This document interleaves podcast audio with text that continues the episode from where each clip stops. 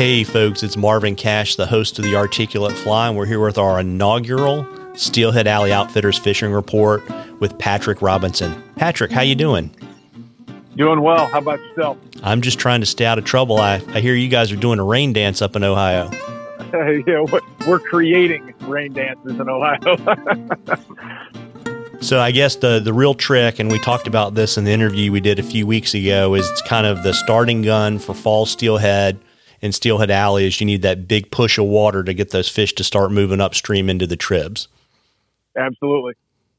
Yeah, and so what does that look like? Looks like it's uh, if you're doing a rain dance, it sounds like uh, things are taking a little bit longer to come together than you had hoped. Yeah, we uh, we are definitely uh, praying for rain. We're dancing for rain. We're uh, we're we're seeing if there's anybody selling rain at this point because we're uh, we're in desperate need of it uh, you know, about uh, about a month, maybe a month and a half ago, we got a we had a major rain event uh, that about four inches in 24 hours, which is which is big on any uh, any level.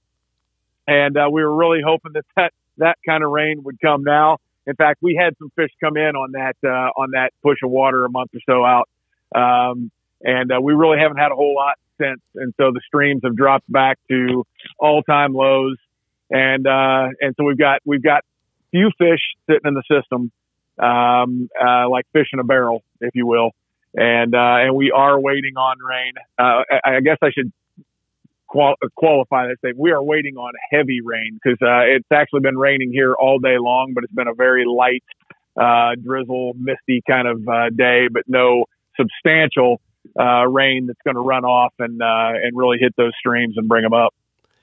Got it. And so, you know, hopefully, I mean, I've looked at your weather. Looks like there's some chance that you might get some rain. When the fish start moving up, you know, where can anglers find them and how should they target them?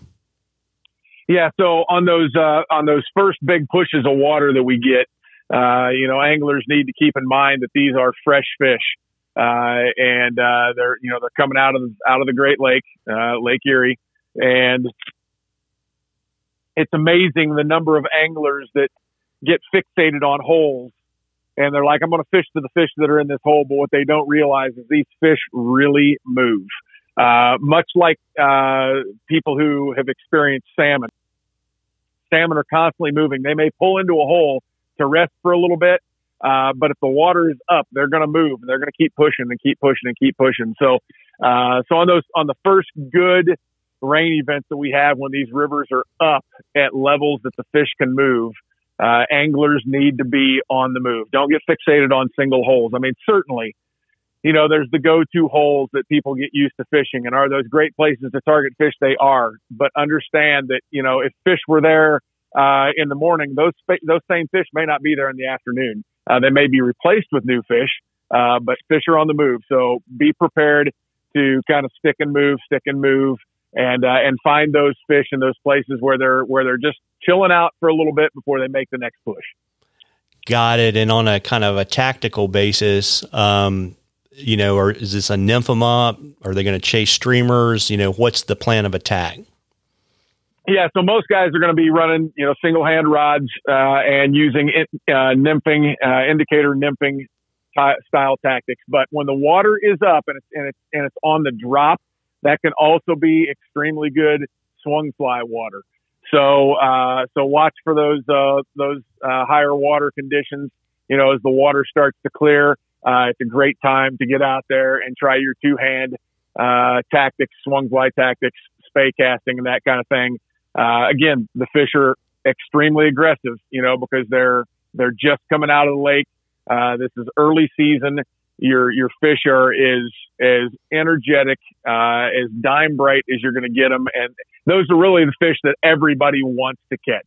Uh, you know, uh, because they're they're just going to give you the best uh, fight, the best experience, and uh, in the end, the best memories.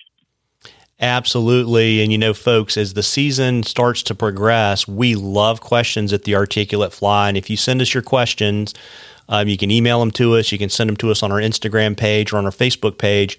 If we read your question, I'll send you some articulate fly swag and you're going to get entered into a drawing for something cool from the guys at SAO at the end of the season.